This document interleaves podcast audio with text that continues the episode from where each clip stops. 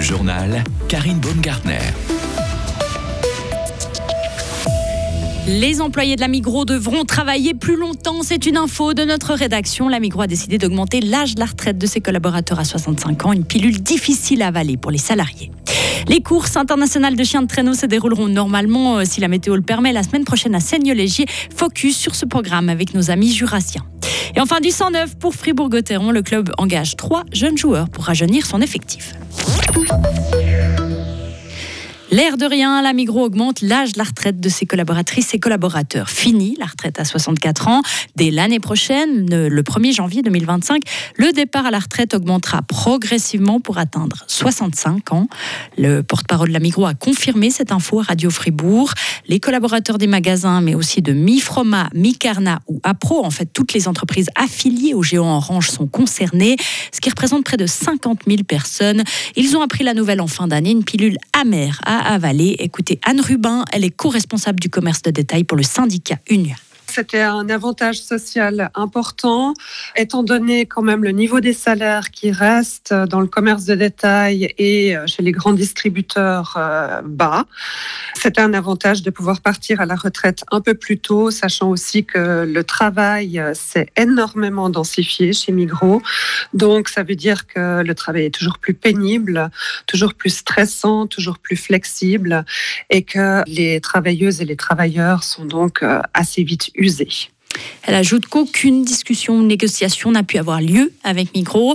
Contacté, le porte-parole du géant Orange indique que cette hausse de l'âge de la retraite de 64 à 65 ans répond au défi du financement des retraites. Il évoque le vieillissement de la population, mais aussi la pénurie de personnel qualifié. Le prochain président de l'UDC suisse ne sera pas fribourgeois. Selon nos informations, la section cantonale du Parti agrarien ne présentera pas de candidat à la succession de Marco Chiesa. Elle soutiendra la candidature du conseiller national schwitzois Marcel Dettling, qui est actuellement vice-président du Parti national. Les délégués de l'UDC suisse éliront leur nouveau président en mars prochain. Et en mars prochain, les Suisses sont largement favorables pour l'instant à une 13e rente AVS. Selon un sondage publié ce matin, ils sont un peu plus de 70% à approuver l'initiative des syndicats. Seule la base du PLR s'oppose au texte. Dans le détail, cette initiative demande le versement d'une rente de vieillesse supplémentaire du même montant que la rente AVS perçue chaque mois. Cela correspond à une hausse mensuelle des rentes d'environ 8%. Et quant à l'autre texte en votation, c'est une initiative des jeunes PLR.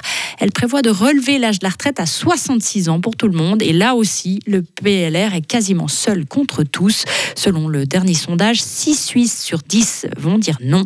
La votation aura lieu le 3 mars. Du côté de Davos, au Forum économique mondial, Viola Amert et Ignacio Cassis s'entretiennent cet après-midi avec Antonio Guterres. Cette rencontre avec le secrétaire général des Nations Unies prend place après qu'il ait tenu un discours devant des milliers de participants. Il a insisté sur le recul des glaciers et l'importance d'agir ensemble contre le réchauffement climatique. Le roi Charles III doit être hospitalisé la semaine prochaine en raison d'une hypertrophie bénigne de la prostate. Annonce faite aujourd'hui par le palais de Buckingham. C'est la première fois depuis son accession au trône que le palais évoque publiquement l'état de santé du souverain.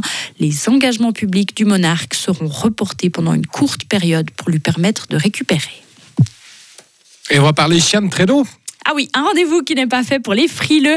Les courses de chiens de traîneau doivent se dérouler les 27 et 28 janvier à Seigneur-Légier. Et normalement, si la météo ne se radoucit pas trop, le comité d'organisation a présenté aujourd'hui le programme de cette 51e édition. Courses et diverses animations sont prévues dans le chef-lieu franc-montagnard. La présidente du comité d'organisation se réjouit de l'inscription de 130 mushers cette année, dont 27 de l'arc jurassien. Et la relève est bien là, Toinette Vizard. La course des enfants, par exemple, on a huit enfants de musher qui sont ou qui étaient inscrits par le passé dans les autres catégories. Donc on voit qu'il y a une relève. Il y a certaines familles, c'est un petit peu comme euh, on a les éleveurs de chevaux chez nous. Et eh ben on a les familles qui sont euh, traditionnellement à travailler avec les chiens, avec les huskies. Donc ça, d'avoir ces enfants qui s'inscrivent, ça fait vraiment plaisir. Et puis on a aussi euh, une internationalisation un peu des participants.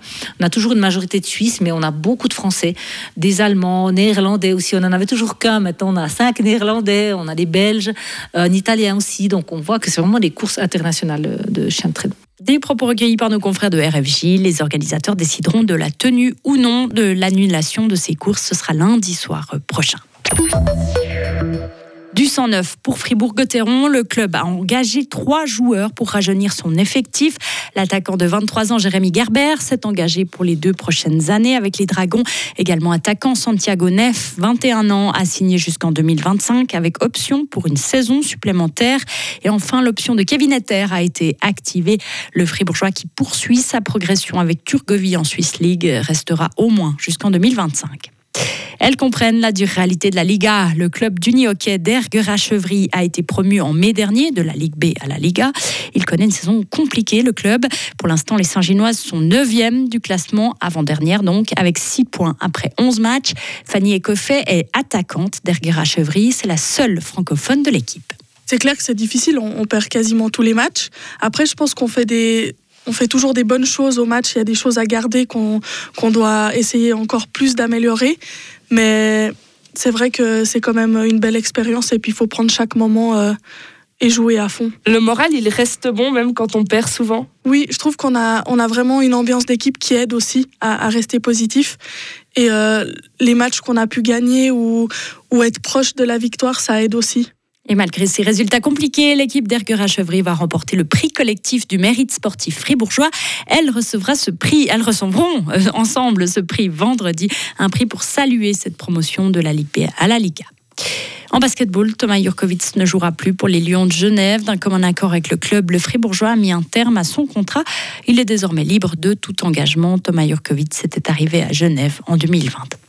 Et enfin, un mot de tennis pour vous dire qu'à Melbourne, Novak Djokovic a remporté son match en 4-7 face à l'Australien Alexei Popirine. 6-3, 4-6, 7-6, 6-3. En 16e de finale, il affrontera l'Argentin Thomas Martin Etcheverry qui a sorti Andy Murray et Gaël Monfils. Retrouvez toute l'info sur frappe et frappe.ch. La météo avec le garage carrosserie Georges Beauvais à Grelais et la Ford Fiesta qui vous procure un plaisir de conduite absolu. Le temps de jeudi reste pluvieux et on aura de nouveau des flocons à basse altitude le soir. Il va faire des températures comprises entre 5 et 9 degrés, 8 à 10 pour le Léman. À partir de vendredi, on aura toujours euh, un peu de froid avec de la bise. Le week-end, lui, c'est un anticyclone avec de la grisaille en pleine.